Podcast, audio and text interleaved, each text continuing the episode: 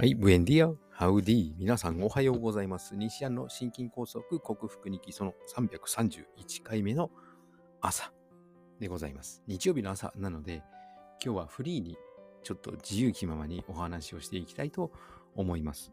はい。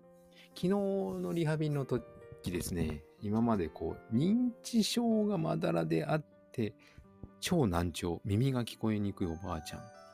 最初の頃はこう、拒否拒否拒否。最初の頃じゃないな。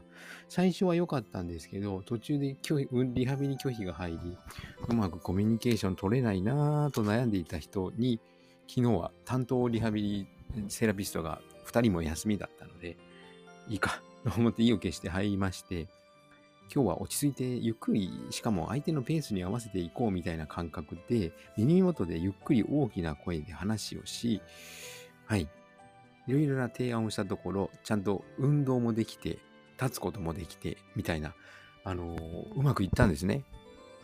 認知症の方と心が通じる瞬間って結構、心が、認知症の方だけではないんですけども、心が通じる瞬間っていうのは、やっぱりいいもんだなと。人と関わるところ、関わる上での醍醐味だなと。そのいい、達成感、充実感を味わう上での、味わうというか感じる上での醍醐味だなと思いながら、はい、昨日は満足して帰ってきたんですけども、はい。まあ、一方で、えー、発達障害かつ自閉症かつ、えー、うつ傾向のあるおばあちゃんは常に愚痴を言い、ダメダメな発言をし、負のエネルギーをこちらに投げかけてくるので、大変だなと思いながらやっております。一方、副業のあのグループホームなんですけども、うーん、どうだかな、この事業所は自分には合わないなとやっぱ思い、思いました。相手が、その、先天的障害者だからなのか、なんと言っていいのかよくわからないですけど、うーん、すごい仕事がのんびりとやるんですよね。しかも先の見えない。これは従業員のせいだと思うんですけど、なんかうまく、こう、やろう。効率よくやろう。まあ、効率を求めてはいけないのかもしれませんが、なんか今日はこういう段取りでやりましょう。で、トラブルが起きたらこういうふうに対処。みたいなのがなく、なんか行き当たりばったりな、もう行き当たりばったり、もうその通りなんですよね。行き当たりばったりな感じの仕事の進め方が合わないな、と思います。ので、やめてしまおうかな。と思っています。週に1回必ず行かなきゃいけないところもちょっとネックになっているんですよね。うん、という方向で、ちょっとどうしようと思っていたら、特別養護老人ホームの週1の求人が出たので、明日月曜日に面接です。今、履歴書を準備しているところでございます。うーん。ね。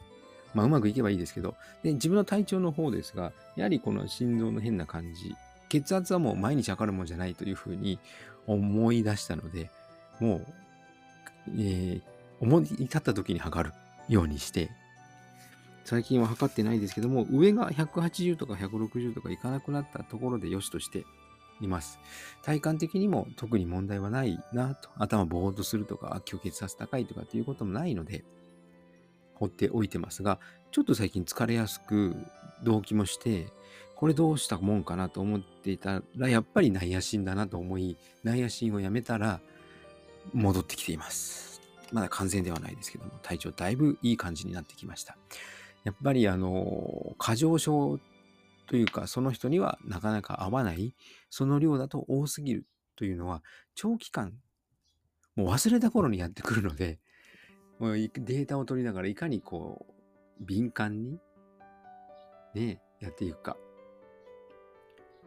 すぐに気づくか。これが大事なんだなと思う一週間でございました。今日も仕事です。これから行って参ります。うん。で、今日も、はい。昨日も久、昨日は久々に筋トレできましたからね。やっぱり内野心大事。肝臓機能更新させすぎはダメ。はい。更新させすぎると、させすぎると疲れる。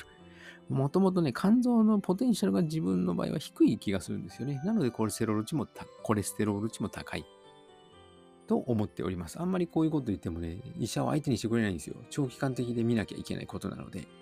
はい。それ、確固たるデータじゃないでしょうみたいな。それで素人考えでしょうみたいな感じになって、相手にしてもらえないので、はい。うーん、もう幼少の頃からこんなことがあった、あんなことがあったって。ね、それ因果関係ないでしょうって一周されるんですよね。医者ってそんなもんです。でも、はい、そうなんですよ。大体、自分の考えてる枠にはまらないと蹴られてしまう。それが医療の世界なので、もうまずは自分で調べ、自分の体を自分で熟知して、それから医者にかかる方が得策なのではないかと思います。それでは皆さん、素敵な日曜日をお過ごしください。西田隆でした。